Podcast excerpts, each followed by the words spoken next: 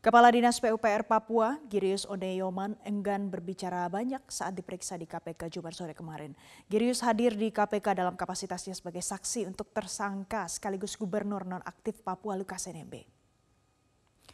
Girius beberapa kali memilih bungkam saat dicecar awak media usai menjalani pemeriksaan di KPK pada Jumat sore kemarin. Dirinya enggan menanggapi saat dikonfirmasi soal pertanyaan penyidik hingga ada tidaknya dokumen yang diserahkan. Girius sendiri telah ditetapkan sebagai tersangka dalam kasus suap dan gratifikasi yang juga menjerat Lukas NMB. Dirinya ditetapkan sebagai tersangka bersamaan dengan pengacara Lukas, Stefanus Roy Rening pada 3 Mei 2023. Sementara Lukas NMB dijerat dalam dua kasus, yakni kasus suap dan gratifikasi serta pencucian uang. Oh, sebagai saksi, ya apa aja Pak? Bapak ada beberapa, ada beberapa pertanyaan mungkin yang ditanyakan ke Bapak Pak. Tak kuat menanjak, truk pengangkut batu split mundur hingga terguling di tanjakan. Pengemudi truk mengalami luka. Truk bermuatan batu merosot hingga terguling di Kabupaten Kulon Progo, daerah istimewa Yogyakarta. Dari rekaman video terlihat truk berupaya menaiki jalan tanjakan, namun truk tersebut justru meluncur mundur dengan kecepatan tinggi hingga akhirnya terguling. Supir mengalami luka pada bagian pinggang dan dilarikan ke rumah sakit. Lokasi ini menjadi salah satu jalur yang cukup rawan terjadinya kecelakaan. Polisi masih terus menyelidiki kasus tewasnya remaja Putri yang merupakan anak dari PJ Gubernur Papua Pegunungan ABK. Dari hasil otopsi sementara, korban dinyatakan meninggal karena mati lemas dan mengalami kekerasan seksual. Polisi menyebut meski proses pemeriksaan forensik sementara sudah keluar, namun pihaknya masih menunggu hasil pemeriksaan lanjutan oleh tim forensik RSUD Dr. Karyadi Semarang. Dari hasil otopsi sementara, korban diduga meninggal karena mati lemas. Selain itu, tim forensik juga menemukan adanya unsur kekerasan seksual yang dialami remaja berusia 16 tahun tersebut. Sementara ayah korban, Nikolaus Kondomo yang merupakan penjabat gubernur Papua Pegunungan, masih belum bisa percaya jika anak gadisnya meninggal secara tragis. Curhat sering dengan saya. Iya. Curhat ya. Tapi kalau curhat berkaitan dengan asmara asmara tidak juga pernah hmm. dia nggak pernah tapi dia biasa diskusi sama saya Hmm. Uh, diduga ini juga uh, mati lemas Hmm. mati lemasnya karena apa itu juga eh, makanya akan ditindaklanjuti dengan pemeriksaan tiga item tadi kemudian uh, dugaannya juga ada kekerasan uh, seks ya. Polri mulai mengusut dugaan kasus serangan siber terhadap Bank Syariah Indonesia atau BSI. Penyelidikan dilakukan Direktorat Tindak Pidana Siber Bareskrim Polri. Layanan BSI sempat mengalami serangan siber yang membuat sistem bank bermasalah. Direktorat Tindak Pidana Siber Bareskrim Polri tengah menyelidiki dugaan serangan siber tersebut. Tim Siber Bareskrim Polri sudah turun bersama stakeholder siber lainnya di bawah kendali dan koordinasi BSSN. Tim Siber Polri beserta Badan Siber dan Sandi Negara melakukan langkah-langkah mitigasi sesuai tugas pokok masing-masing, membantu pemulihan sekaligus memulai proses penyelidikan.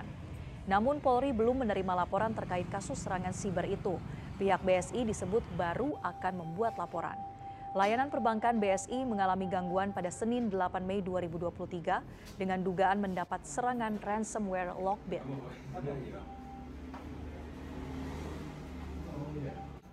Tim Siber Bareskrim Polri telah turun bersama stakeholder lainnya di bawah kendali dan koordinasi dengan BSSN untuk melakukan langkah-langkah mitigasi sesuai tugas pokok masing-masing, membantu pemulihan sekaligus memulai proses penyelidikan.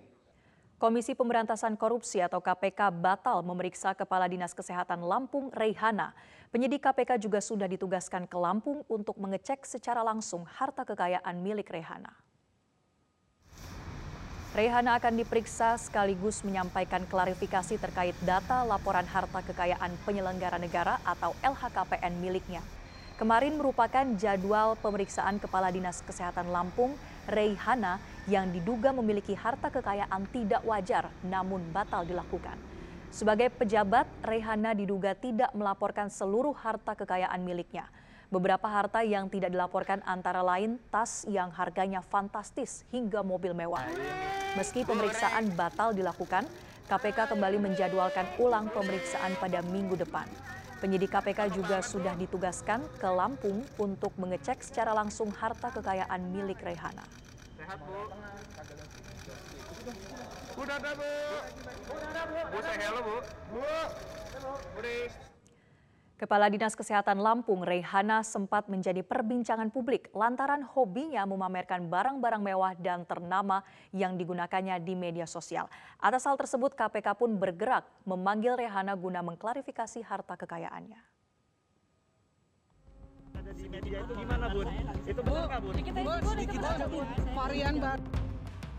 Kadinkes Provinsi Lampung, Rehana dikabarkan punya sederet koleksi mewah di rumahnya. Salah satunya, sebuah mobil Alphard berwarna hitam. Selain itu, beredar foto Rehana menggunakan sejumlah tas dan pakaian mewah yang bernilai hingga ratusan juta rupiah.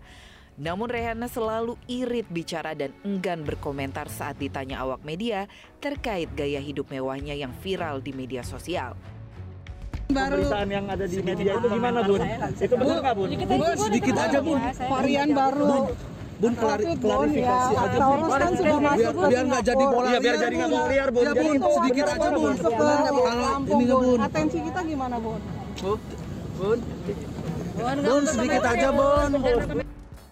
Selama 14 tahun, Rehana bertahan di bawah tiga gubernur berbeda. Gubernur Lampung Arinal Junaidi pun sempat menegur Rehana untuk tidak bergaya hidup mewah. Rehana adalah seorang ASN berpangkat pembina utama media atau dengan golongan 4D dengan gaji kisaran 5 juta rupiah belum termasuk tunjangan per bulannya. Namun Komisi Pemberantasan Korupsi menilai harta kekayaan yang dilaporkan Rehana terlalu sedikit.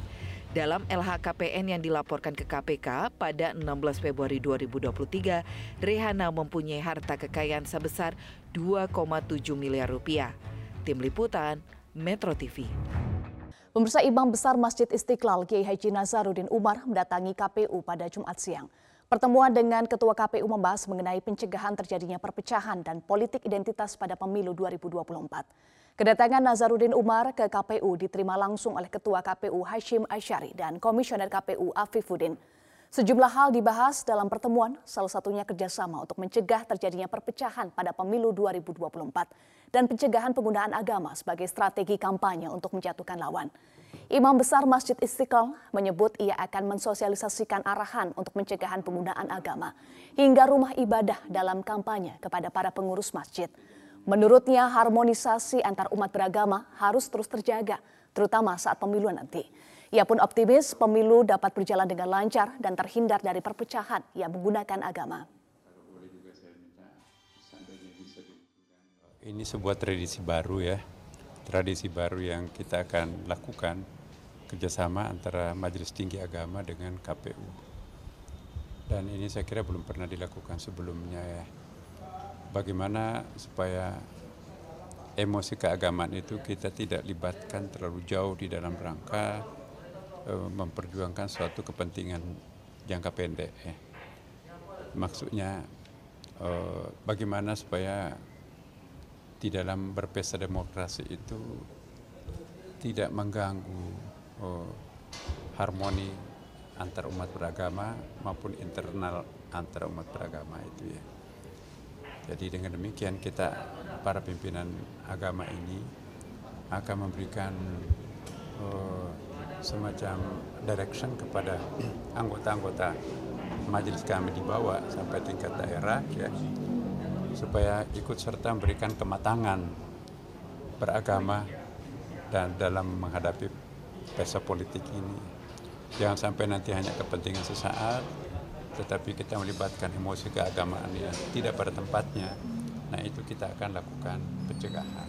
Pemirsa Presiden Joko Widodo akan menghadiri konferensi tingkat tinggi G7 di Hiroshima, Jepang yang akan digelar pada Sabtu 20 Mei 2023.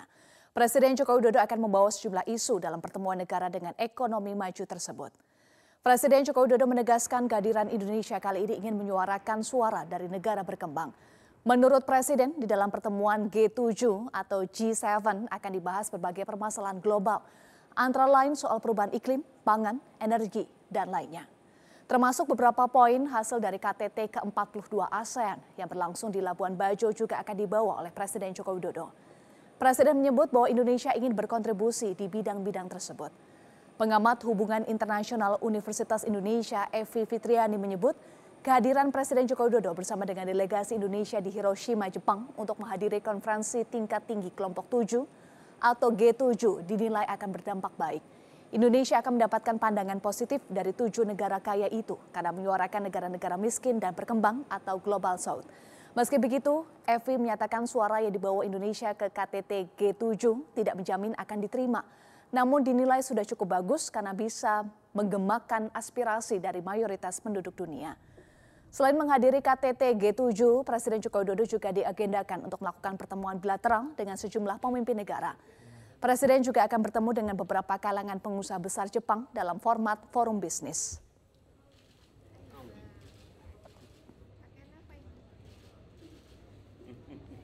Presiden Joko Widodo memastikan akan memberikan bonus untuk para atlet Indonesia yang telah meraih medali dalam SEA Games 2023 usai Presiden menghadiri KTT G7 di Jepang.